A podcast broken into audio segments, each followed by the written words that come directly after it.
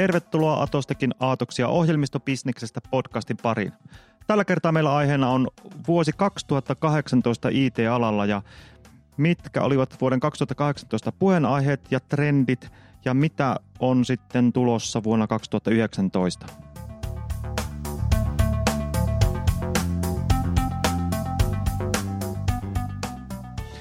Ja äänessä tänään on täällä Markku Haukijärvi ja Risto Pitkänen. Moi vaan. No tässä kun puhutaan nyt ohjelmistobisneksestä, niin aloitetaanpas äh, nyt bisnesnäkökulmasta, että minkälaisia, tapahtuiko jotain yrityskauppoja tai jotain isoja hankkeita vuonna kaksituhattakahdeksantoista? Mitäs täällä on oikein tapahtunut? Joo, nythän on pitkään puhuttu siitä, että I T-alalla on edessä konsolidoitumista. Että tämähän on vielä aika pirstaloitunut ja pienten yritysten kansoittama Suomessa. Vuonna kaksituhattakahdeksantoista konsolidoitumisessa ehkä otettiin jotain pieniä askelia, mutta ei mitään isoa rysäystä kyllä tullut. Ei ollut niinkään isoa yrityskauppaa mun mielestäni kuin esimerkiksi viime vuonna oli, kun C G I osti Affekton. Että nyt siellä on lähinnä solita vaihto omistajaa, mutta siinä ei ollut oikeastaan kysymys mistään niin kuin konsolidoitumisesta, vaan siitä, että yksi sijoittaja teki exitin ja toinen teki sijoituksen. Ja Etteplo nosti Iitekin. Joo, Gofore osti Solinorin ja Siili osti Vala Groupin. Mutta ne on ollut kaikki tällaisia melko pieniä firmoja kuitenkin sitten vielä nämä ostetut, että puhutaan niin kuin alle kymmenen miljoonan liikevaihtoluokasta. Että semmoista sadan miljoonan yrityskauppaa niin kuin oli se Affekton kauppa, niin ei, ei nyt tainnut tapahtua. Joo, sitten oli kyllä tämä, jos I T-alaksi lasketaan myös nämä autonominen merenkulkuja, niin siellähän on tapahtunut sitten, sitten tosiaan kohtuullisen kokoinen yrityskauppa, kun tämä norjalainen Kongsberg osti tämän Rolls-Roycen meriliiketoiminnan. Aivan. Siinä oli tosiaan kaikki merenkulkuun liittyvä käsittääkseni mukana, että ihan tästä potkuribisneksestä sitten näihin autonomiseen merenkulkuun. Joo, se saattaa vielä tarkoittaa jotain merkittäviä asioita tässä esimerkiksi nyt näissä Suomen toiminnoissa, jotka on ollut Rolls-Roycella. Se saattaa olla, että tällä alalla itse asiassa tuota konsolidoitumista hivenen, en tiedä vaikeuttaako, mutta ainakin monimutkaistaa se, että I T-alalla firmat jotenkin profiloituu tosi paljon nyt tämän työnantajamielikuvansa kautta. Ja esimerkiksi kun Siili osti Vala Groupin ja Vala Groupilla on ollut tämmöinen missio, että he haluavat olla onnellisin yritys vai mikä se nyt onkaan, niin siinä on tietysti sitten ehkä hivenen vaikea selittää henkilöstölle, että, että nyt tämä ostajan yrityskulttuuri ei sitten muutakaan tätä meidän onnellisuuskulttuuria täsmälleen toisenlaiseksi. Ja mun mielestä siinä onkin ilmoitettu, että tämä Vala Group jatkaa ikään kuin omalla brändillään ja omana porukkanaan, vaikka se onkin Siilin omistuksessa. Ja siitä herääkin sitten semmoinen kysymys, että mitä Siili tällä saa, että, että niin kuin saadaanko sitä täysmääräisesti sitten synergiat hyödynnettyä, kun säilytetään tavallaan samaa asiaa tekevä yritys omana brändinään. Joo, ja tota, tietysti on niin, että tuollaisella pienellä yrityksellä välttämättä ei ole sellaista tunnettuutta kuin isommalla yrityksellä, että, että ehkä niin kuin esimerkiksi työnantajan mielikuva ei pienellä yrityksellä välttämättä ole oikein ollenkaan työnhakijoiden keskuudessa. Mutta tosiaan mitä tuollaisella yrityskaupalla sitten haetaan, että varmaan markkinaosuuksia, asiakkuuksia, tietynlaista osaamista. Joo, ja varmaan myös työntekijöitä. Nyt kun puhutaan kovasti I T-alan työntekijäpulasta, niin yksi keino kasvaa, kun ei pysty rekrytoimaan, niin ostaa pois yrityksiä. Joo, I T-pula, tai siis, siis osaaja, I T-alan osaajapula on myös yksi asia, mistä on vuonna kaksituhattakahdeksantoista paljon puhuttu. Se on noussut oikein kunnolla pinnalle, ja mekin tehtiin sitä kokonainen jakso tähän podcastiin. Kiinnostuneet kuulijat voi sitten kuunnella tämän kyseisen jakson meidän podcast-listalta. Pörssilistautumisten puolella Niksu meni alkuvuodesta pörssiin. Siellä on sellaisia potentiaalisia listautujia ja kyllä ehkä sitten tulevillekin vuosille. Ei ne varmaan tähän lopu. Varmaan tulevinakin vuosina nähdään yrityskauppoja ja listautumisia. Mutta sitten tuo Apottihan on otettu nyt käyttöön. Joo, käyttöönotto on alkanut. Eli se on ehkä tämmöinen I T-alalla semmoinen, onkohan se nyt Suomen suurimpia ohjelmistohankkeita tällä hetkellä? Varmasti ja varmasti kautta aikojenkin suurimpia. Joo, no viimein ollaan sitten siinä vaiheessa, että voidaan oikeasti, oikeasti ottaa kyseinen ohjelmisto käyttöön.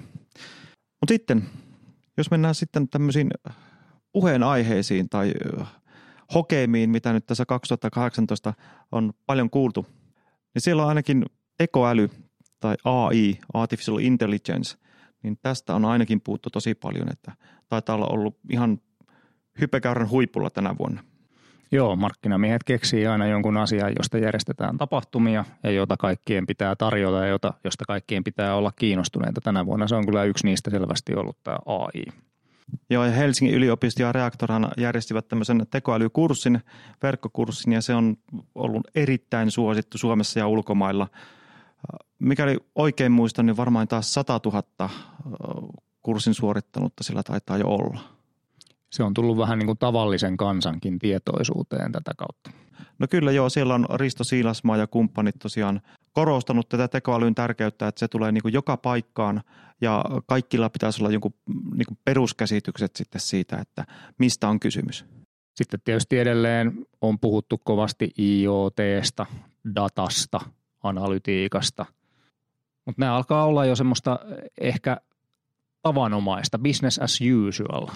Kyllä. Et mitä tapahtuu seuraavaksi? Kyllä, tekoälyn suhteenkin on ehkä havaittavissa sellaista, että, että se kaikkein äh, kuumin hype alkaa olla ohi ja ehkä jossain määrin tämä arkipäiväistyy tosiaan jo tämä, tämä tekoäly ja ehkä äh, joissakin piireissä ollaan jo hieman kyllästytty tähän, tähän tekoälyn hehkuttamiseen. Ja äskettäin tällä alueella saatiin konkreettista näyttöä, kun Rolls-Royce tuolla Turun saaristolla tuossa äh, käytti jo autonomista lauttaa. Siellä oli kahdeksankymmentä ihmistä kyydissä ja laiva liikkui autonomisesti. Toki siellä oli ihmisvarmistus vielä paikalla. Mitäs kaksituhattayhdeksäntoista on sitten odotettavissa? No netistä löytyy kaikenlaisia listoja siitä ennusteita, mitkä on ikään kuin puheenaiheita vuonna kaksituhattayhdeksäntoista ja mä jotain sellaisia tuossa kattelin ja sieltä tarjotaan esimerkiksi sellaisia asioita, jotka osittain on ollutkin jo pitkäänkin puheessa niin kuin vaikka lohkoketjut, chattibotit ja kvanttitietokone.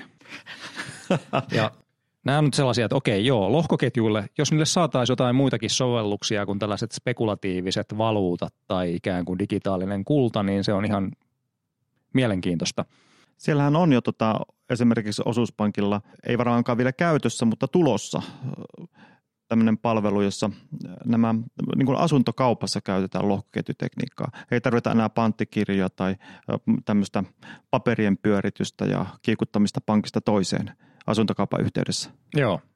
Toisaalta sitten näistä asiantuntijat joskus käyttää sen tyyppisiä puheenvuoroja, että se lohkoketjutekniikka on ikään kuin liimattu siihen päälle sanana vähän niin kuin mielenkiinnon lisäämiseksi, mutta sitten voi olla, että lohkoketjujen osuus tämmöisissä palveluissa on kuitenkin vielä melko vähäinen ja niissä käytetään esimerkiksi sitten lisäksi jotain keskitettyjä tietokantoja.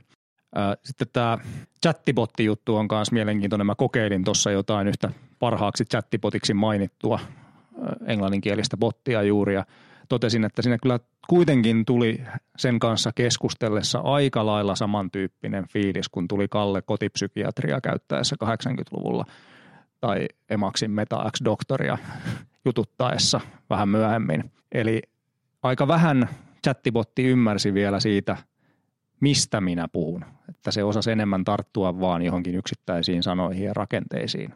Mutta ehkä ne vuonna kaksituhattayhdeksäntoista muuttuu sitten lopulta hyviksi. No entäs kvanttitietokone? Sitä tuskin nähdään vielä kaksituhattayhdeksäntoista, ainakaan kaupallisessa käytössä. Niin, tai jos nähdään, niin siinä tulee aika monelle kyllä kiire, koska se vie sitten esimerkiksi modernilta kryptografialta vähän pohjaa pois. Jos oikeasti saadaan isossa mittakaavassa kvanttilaskenta toimimaan, niin se todella tarkoittaa sitä, että tämmöiset julkisen avaimen salausalgoritmit muuttuu yhtäkkiä aika haavoittuviksi.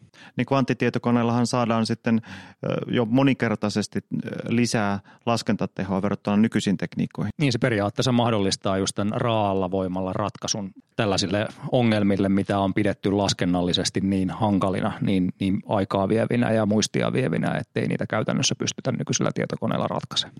Ja sehän siis tarkoittaisi sitä, että yleisesti käytössä olevat salaus- ja tunnistautumistekniikat esimerkiksi, monet niistä lakkaisi toimimasta. Ne muuttuisi yhtäkkiä niin haavoittuvuksi, että niitä ei voi enää käyttää. Tämähän voidaan varmaan ratkaista sillä, että lisätään vain avaimen pituuksia. No jos se kvanttitietokone oikeasti toteutuu, niin itse asiassa ei voi, vaan sitten täytyy ikään kuin ottaa askelta taaksepäin ja palata johonkin salaisen avaimen salaustekniikoihin. Tekoälystä puhutaan varmasti vielä ensi vuonnakin, mutta milloinka tekoäly läpäisee Turingin testin tai joku chattibotti? Eli tässähän on kyse siitä, että jos ihminen keskustelee jonkun toisen osapuolen kanssa, niin se kyseinen henkilö ei pysty päättelemään, onko vastassa tekoäly vai oikea ihminen. Joo, tosiaan siitä ollaan näiden mun testieni perusteella vielä aika kaukana, mutta toisaalta ala kehittyy huimaa vauhtia. Ja sitten siitä Turingin testistä ehkä sitten se seuraava kysymys on se, että milloin onnistutaan kehittämään tekoäly, joka on älykkäämpi kuin ihminen. Ja sittenhän ruvetaan helposti puhumaan tästä niin sanotusta teknologisesta singulariteetista. Eli kun sit ihmistä älykkäämpi tekoäly edelleen kehittää itseään älykkäämän tekoälyn, joka kehittää itseään älykkäämän tekoälyn, niin on spekuloitu sellaisella, että maailma saattaakin muuttua täysin tunnistamattomaksi hyvin lyhyessä ajassa, kun nämä tekoälyt kehittelee edelleen parempia tekoälyjä ja muuttaa maailmaa siinä samalla. Tällä hetkellä maailma muuttuu aivan todella nopeata vauhtia, että kehitys on eksponentiaalista. Eli joku on spekuloinutkin sitä, että jos joku ihminen vuodesta tuhat siirretään vuoteen tuhatviisisataa, niin muutos ei ole kauhean iso, mutta jos se siirretään vuodesta tuhatviisisataa vuoteen kaksituhatta, niin se on aivan eri maailmassa. Joo, ja se olisi mielenkiintoista tietää, että kuinka pitkälle tulevaisuuteen tarvitsee tehdä mennä, että nykyihminen ei enää tunnistaisi ikään kuin sitä maailmaa ollenkaan samaksi. Ja sitten tässä singulariteettikysymyksessä tai ylipäänsä ihmistä älykkäämmän tekoälyn kehityksessähän on sitten se ää, kysymys, että miten varmistetaan se, että ei jouduta Terminaattor-tulevaisuuteen, jossa ihmiset on suljettu piikkilanka-aidan taakse ja luurangon näköiset robotit käy välillä aina ampumassa niitä konekiväärillä, vaan ennemminkin ehkä semmoiseen utopiaan, jossa nämä hyvän tahtoiset ihmistä älykkäämmät tekoälyt pitää ihmisiä ystävinään ja lemmikkeinään ja haluaa huolehtia niistä. Mutta eikö tässä ongelmana ole ennen kaikkea se, että, että miten se tekoäly ohjelmoidaan tai minkälaisia raja, rajanvetoja siinä tehdään, että, että mitä se tekoäly voi tehdä. Eli ensinnäkin, jotta tekoäly kohdistaisi jonkinlaista aggressiota ihmisiä vastaan, niin silloinhan sillä pitää olla jotenkin ohjelmoituna semmoinen tavoite tai tehtävä, että nyt pitää eliminoida tämmöinen häirikkö tältä maan päältä. Ja se on sitten ihmisten tehtävä huolehtia siitä, että, että tämmöisiä tehtäviä ei tekoälylle anneta. No periaatteessa näin voisi ajatella, mutta sitten toisaalta kun puhutaan näistä nykyaikaisista tekoälyn menetelmistä, koneoppimisesta, syväoppimisesta, neuroverkoista, kaikenlaisista sellaisesta, niin siinä itse asiassa oppivan järjestelmän osalta on aika vaikea varmistaa sitä, että siitä tulee juuri tietynlainen. Että ei ihan tarkkaan ikään kuin se kehittäjätkään ei ymmärrä, että miksi se lopulta tekee sitä, mitä se tekee ja miksi se osaa sitä, mitä se osaa. Kysymys on aika monimutkainen.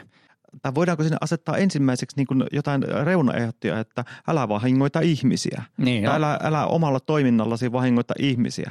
Niin, Asimovin robotiikan pääsäännöt pitäisi pystyä sinne toteuttamaan. Näinhän se juuri on.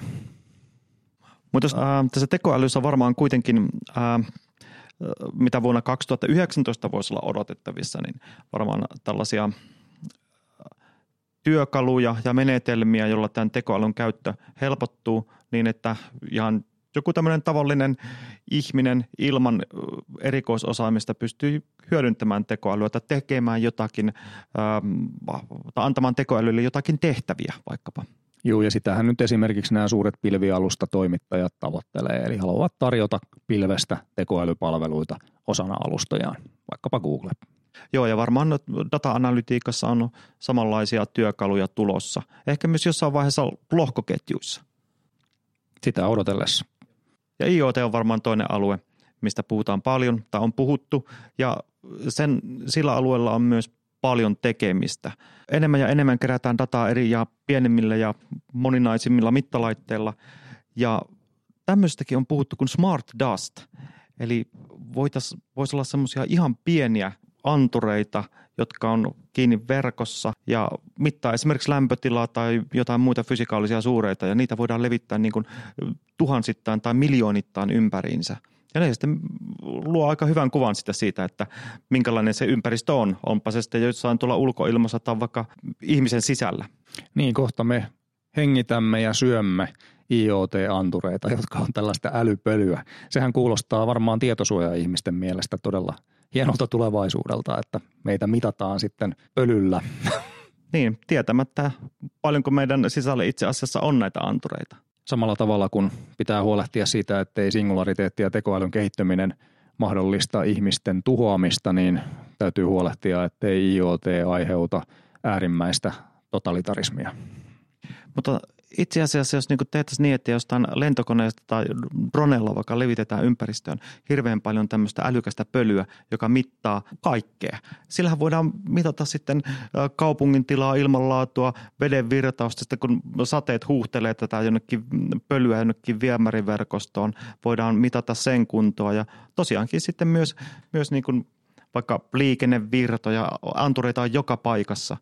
Yhtäkkiä data ja todellinen maailma onkin itse asiassa samaa, että voidaan ihan kaikesta, mikä maailmassa on, saada mittaustuloksia. Se on aikamoinen myös mahdollisuus, kyllä, jos sitä vaan osataan käyttää oikein. Eli tämä on juuri sitä niin kuin IoT:tä ja big dataa vietyn äärimmilleen. Digitalisaatio on myös yksi hypesanoista, ja siellähän me ollaan itse asiassa vasta digitalisaation alkumetreillä, jos ajatellaan, että mitä kaikkea tämä digitalisaatio mahdollistaa. Joo, semmoinen vaatimattomimmillaan digitalisaatio ymmärretään niin, että kun aikaisemmin on hoidettu joku asia vaikka Kelan kanssa niin, että on täytetty paperinen lomake, niin sitten se sama lomake täytetäänkin selaimella netissä. Mutta tämähän on sillä tosi vaatimatonta ja itse asiassa ei edes ajatella, että tämä varsinaisesti on sitä digitalisaatioa, vaan ennemminkin esimerkiksi sellainen, että liiketoimintamallit mullistuu täysin, että esimerkiksi nyt aina käytetään esimerkkinä Uberia. Uber on tullut taksialalle ihan uudenlaisella konseptilla. He eivät omista mitään takseja, vaan he tarjoavat alustan. Ja tavalliset taksit on vaikeuksissa. Ja vastaavia esimerkkejä on monelta muultakin alalta, että digitalisoitunut toimintamalli on ikään kuin tuhonnut perinteisiä toimijoita vaikka Amazon-verkkokaupassa tai pilvipalveluillaan. Niin, tai esimerkiksi just nämä videovuokraamot on aika tyypillinen esimerkki, että ne on hävinnyt katukuvasta, koska kaikki katsoo Netflixin tai jonkun muun suoratoistopalvelun avulla leffat. Kyllä. Siinä sitten voidaan spekuloida sillä, että mihinkä tämä kehityskulku vielä vie, että tuleeko digitalisaatio kokonaan uusille elämän alueille, vaikkapa niin kuin voiko kohta App Storesta sovelluksen lataamalla, joka sisältää ostoja sovelluksessa, valita, että millaiseen yhteiskuntasopimukseen sitoudut, että valitse veroprosentti ja palvelut. Julkisella sektorilla on tosiaan vielä paljon tekemistä tämän digitalisaation kanssa, että reaaliaikainen verotus ja, et, ja silloin tämä veroprosentti voisi määräytyä ihan kaikkeen, että aina kun data liikkuu, niin sillä sitten joku itse valitsemasi veroprosentti peritään tästä transaktiosta. Täytyy kyllä sanoa, että tuollainen malli saattaisi kyllä hieman uhata tämmöistä pohjoismaista hyvinvointivaltioa. Kyllä, kyllä. Jos se menee sitten siihen, että minkä tasoisen sopimuksen otat, että saatko esimerkiksi julkista terveydenhuoltoa ja saatko ajaa moottoriteillä, vai pitääkö mennä jotain pieniä kinttupolkuja pitkin, jos, jos hmm. olet valinnut tämmöisen halvemman veroprosentin. Tai jos olet tarpeeksi rikas, niin et tarvitse moottoriteitä, etkä julkisia terveydenhuoltopalveluita, koska lennät kaikkialle learietillä ja sinulla on oma yksityinen henkilääkäri. Mutta sitten jos mennään, mitä kaikkea muuta tämä digitalisaatio voisi mahdollistaa, että esimerkiksi ää, nythän käännöspalvelut, Google Translate, ne, niitä on tuolla verkossa jo, mutta jos mennään askel pidemmälle, eli kommunikoidaankin suoraan merkityksillä, ei käännetä sitä ihmisen ajatusta kieleksi ja sitten taas kielestä ää, ehkä toiseksi kieleksi, ja sitten taas merkitykseksi, vaan jos joku digitalisaatio mahdollistaa sen, että voidaan suoraan kommunikoida merkitysten avulla. Tämähän on keksitty, jos on Baabelin kala.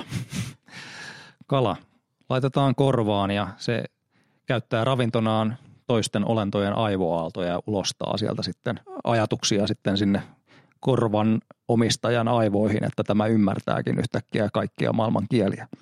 Tosi näppärää. Ei tarvitse enää prosessoida sitten kieltä, vaan voi suoraan kommunikoida merkitysten avulla. No, mutta sitten jos mennään vieläkin pidemmälle, niin nythän digitalisaatiolla on tehostettu näitä ihan normaalia prosessia, esimerkiksi niin kuin ruoantuotantoa, logistiikkaa, terveydenhuoltoa ja niin edelleen. Mutta jos lähdetäänkin sitä digitalisoimaan itse ihmistä, eli ei tarvittaisi enää tämmöistä tomumajaa ylläpidettäväksi. Niin, kaikki elää vaan virtuaalitodellisuudessa jossain serverifarmeilla. Se olisi kyllä aikamoinen muutos sinänsä, että sitten sehän on sitten semmoinen kehityskulku, joka tekee tyhjäksi vaikkapa sitten näitä nykyisiä digitalisaation kärkiä, niin kuin vaikka just sen Uberin, kun ei tarvitse enää liikkua mihinkään fysikaalisessa maailmassa, niin ei tarvita Uberiakaan. Eikä tarvita sitä Suomen suurinta I T-hanketta, eli Apottiakaan, kun ei ole tarvita terveydenhuoltoa. Tähän saattaa kuitenkin olla vielä jonkin verran matkaa. Varmaan on jonkun verran matkaa, mutta ajattele miten hienoa. Ympäristöongelmatkin on saman tien ratkaistu ja tämmöinen holtiton väestön kasvu. Serveritilaa voi aina hankkia lisää. Niin, tai sitten vaikka niitä ei ratkaistakaan, niin vaikka tämä muuttuu kiviplaneetaksi, niin sillä ei oikeastaan ole mitään väliä, kun serverifarmit on tuolla maanpinnan alapuolella ja aurinkosähköä riittää. Kyllä, tätä odotellessa. No, ehkä näitä ei kuitenkaan vielä kaksituhattayhdeksäntoista tällaista nähdä, mutta joitakin askelia kenties sinne suuntaan.